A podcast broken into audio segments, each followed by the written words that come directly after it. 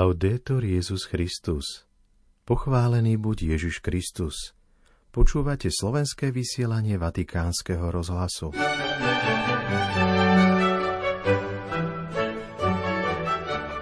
Bo nás volá, aby sme sa otvorili mimoriadnej nezišnej láske, pretože iba tak môžeme skutočne svedčiť o Bohu, hovoril dnes svätý otec František pri modlitbe Aniel Pána.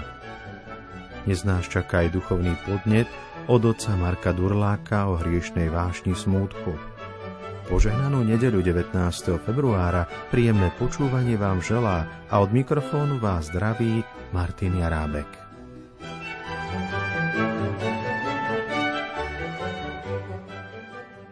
Vatikán. Apoštolské požehnanie dnes svätý Otec opäť udeľoval z okna pápežského domu – v slnečnom, hoci chladnejšom počasí prišlo na námestie svätého Petra vyše 20 tisíc veriacich. V závere stretnutia pápež vyzval ku konkrétnej láske, ktorá sa prejavuje nielen slovami, ale skutkami a dodal. Drahí bratia a sestry, Ježišova láska nás žiada, aby sme sa nechali zasiahnuť situáciou tých, ktorí sú ťažko skúšaní. Myslím najmä na Sýriu a Turecko, na mnohé obete zemetrasenia – ale aj na každodenné drámy drahého ukrajinského ľudu a mnohých národov, ktoré trpia kvôli vojne alebo kvôli chudobe, neslobode či devastácii životného prostredia. V tomto zmysle sú mi blízki obyvateľia Nového Zélandu, ktorých v posledných dňoch zasiahol ničivý cyklón. Bratia a sestry, nezabúdajme na tých, ktorí trpia a nech je naša láska pozorná, nech je to konkrétna láska. thank you pred modlitbou Aniel pána sa svätý Otec prihovoril týmito slovami.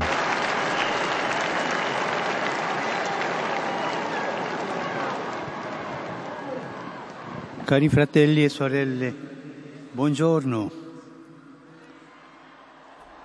Drahí bratia a sestry, dobrý deň. Slová, ktoré nám Ježiš adresuje v Evaníliu tejto nedele, sú náročné a zdajú sa byť paradoxné. Vyzýva nás, aby sme nastavili druhé líce a milovali aj svojich nepriateľov. Je pre nás normálne milovať tých, ktorí nás milujú a byť priateľmi s tými, ktorí sú našimi priateľmi. Ježiš nás však provokuje slovami. Ak takto konáte, čo zvláštne robíte? Čo mimoriadne robíte? To je bod, na ktorý by som dnes chcel upriamiť vašu pozornosť. Na toto čo mimoriadne robíte. Mimoriadne je to, čo prekračuje hranice obvyklého, čo presahuje bežné postupy a normálne kalkulácie diktované obozretnosťou. Vo všeobecnosti sa snažíme mať všetko celkom v poriadku a pod kontrolou aby to zodpovedalo našim očakávaniam podľa našej miery. Hovoríme so strachom, že by sme sa nedočkali opetovania, alebo aby sme sa príliš nevystavovali a potom boli sklamaní. Radšej milujeme len tých, ktorí nás milujú. Robíme dobre len tým, ktorí sú dobrí k nám. Sme štedri len k tým, ktorí nám to môžu vrátiť. A tým, ktorí sa k nám správajú zle, odpovedáme rovnakou mincov, takto sme všetci v rovnováhe. Ale pán nás varuje. To nestačí. Povedali by sme, toto nie je kresťanské. Eh, questo non è cristiano. Se restiamo nell'ordinario, nel bilanciamento tra dare e ricevere, ak zostaneme v tom bežnom, vo vyvažovaní medzi dávaním a príjmaním, veci sa nezmenia. Ak by sa Boh riadil touto logikou, nemali by sme nádej na spásu. Ale našťastie pre nás, Božia láska je vždy mimoriadna presahuje bežné kritériá, podľa ktorých my ľudia žijeme svoje vzťahy. Ježišové slová sú teda pre nás výzvou. Zatiaľ, čo my sa snažíme zostať bežnom utilitárnom uvažovaní, on nás žiada, aby sme sa otvorili mimoriadnej, mimoriadne nezišnej láske, zatiaľ čo my sa vždy snažíme mať vyrovnané výpočty. Kristus nás podnecuje, aby sme žili nerovnováhu lásky. Ježiš nie je dobrý účtovník, to nie je. Vždy miluje bez rovnováhy. Nečudujme sa tomu. Se Dio non si fosse sbilanciato, Keby Boh nebol v tomto nerovnovážny, nikdy by sme neboli spasení. Je to nerovnováha kríža, ktorá nás zachránila. Ježiš by nás neprišiel hľadať, keby sme boli stratení a vzdialení.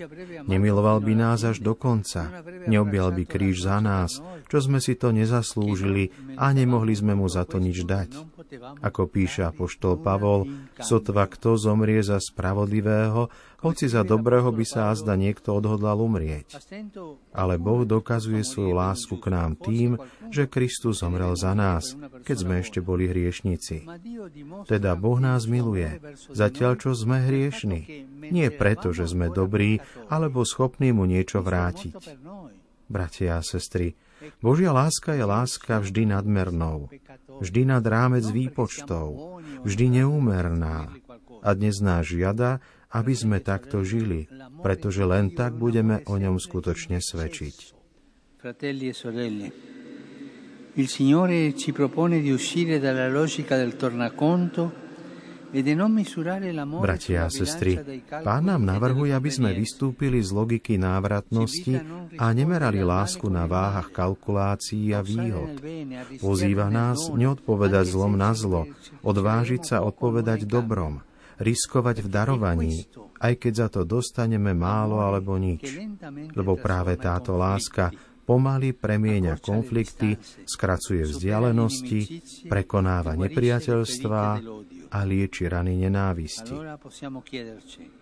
Teda môžeme sa sami seba spýtať, každý jeden z nás, riadím sa vo svojom živote logikou návratnosti alebo logikou nezištnosti, lebo Boh sa riadí logikou nezištnosti. Mimoriadná Kristova láska nie je ľahká, ale je možná, pretože On sám nám pomáha tým, že nám dáva svojho ducha, svoju lásku bez miery.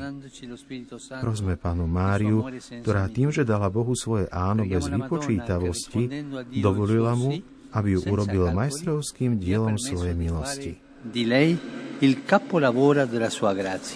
Toľko zo slov svätého Otca Františka. A teraz v rubrike venovanej nerestiam prinášame príhovor duchovného otca Marka Durláka o hriešnej vášni smútku.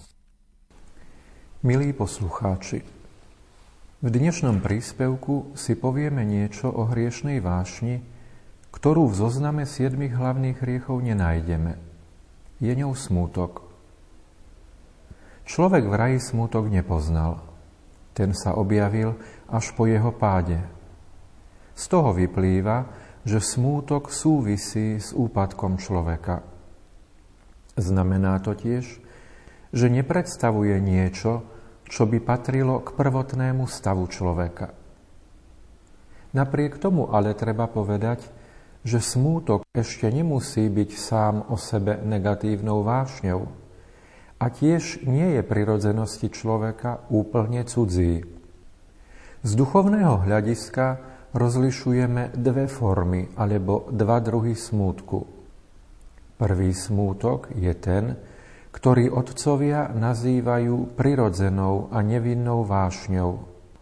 Je to síce niečo, čo sa stalo súčasťou ľudskej prirodzenosti až po páde do hriechu, ale napriek tomu to nemožno pokladať za niečo zlé. Tento prvý druh smútku nie len, že nemožno pokladať za zlý, naopak, možno ho pokladať za cnosť.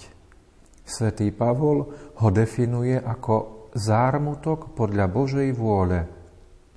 Tento druh smútku vedie človeka k tomu, že pociťuje ľútosť nad svojimi hriechmi, smúti nad tým, že sa vzdialil od Boha, je to, ako sa povie po grécky, pentos, duchovný smútok, ktorý nachádza svoje vyjadrenie v dare slz.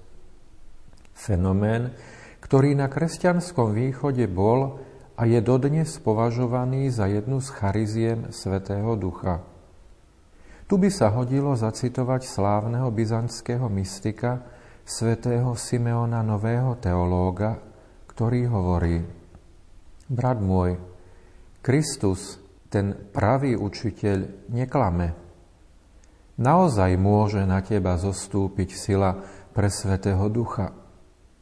Neprejaví sa však vo forme citeľného ohňa, ani nepríde s veľkým hukotom a silným vetrom. Tak sa stalo kedysi, kvôli tým, čo neverili.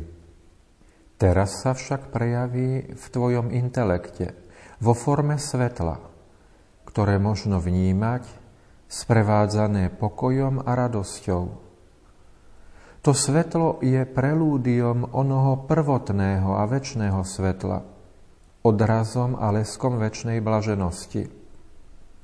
A keď sa to svetlo zjaví, zotrie akúkoľvek vášnivú myšlienku, všetku duševnú vášeň vyženie a uzdraví každú telesnú chorobu.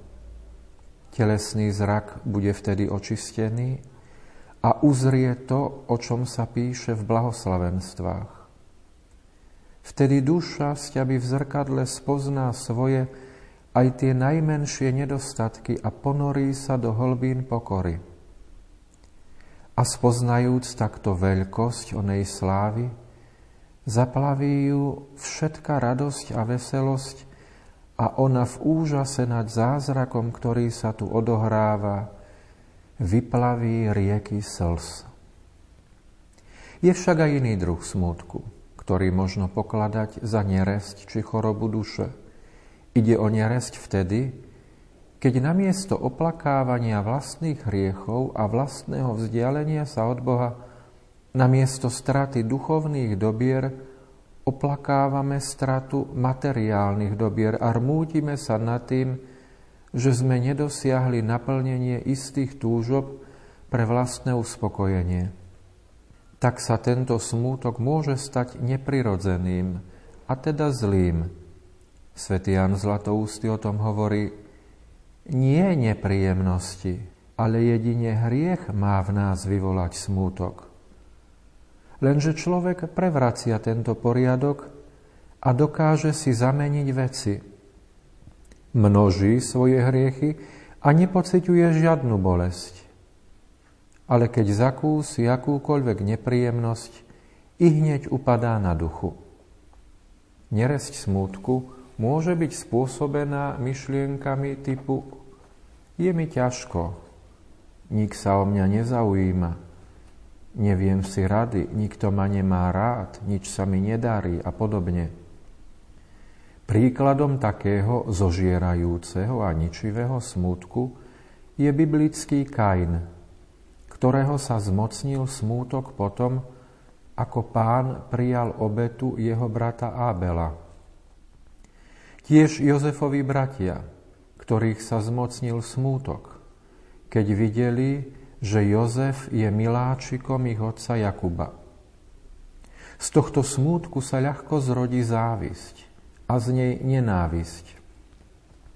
Veľmi účinným liekom proti tejto neresti je nemať prehnané nároky a netrápiť sa príliš, ak sa mi niečo nepodarí. O to sa vždy pokorne modlil Boží služobník kardinál Rafael Merideval slovami Osloboď ma Ježišu od strachu z poníženia, od strachu z odmietnutia, od strachu, že ma budú ohovárať, od strachu z posmechu, od strachu, že ma budú podozrievať, od strachu z potupy, od strachu, že ma opustia, od strachu z odmietnutia. Daj mi silu, keď budem neznámy a biedný, Daj mi silu tešiť sa, keď mi bude odňatá dokonalosť tela i ducha. Toľko zo slov Marka Durláka z cyklu o nerestiach. Milí poslucháči, celé znenie príhovoru svätého Otca, ako aj duchovného otca Marka Durláka, nájdete na našej internetovej stránke www.vaticanews.va. Sledujte aj náš facebookový profil facebook.com lomeno vaticanews.sk, kde nájdete viac videí a fotografií. To bolo z dnešného obsahu všetko. Do počutia zajtra. Laudetur Jezus Christus.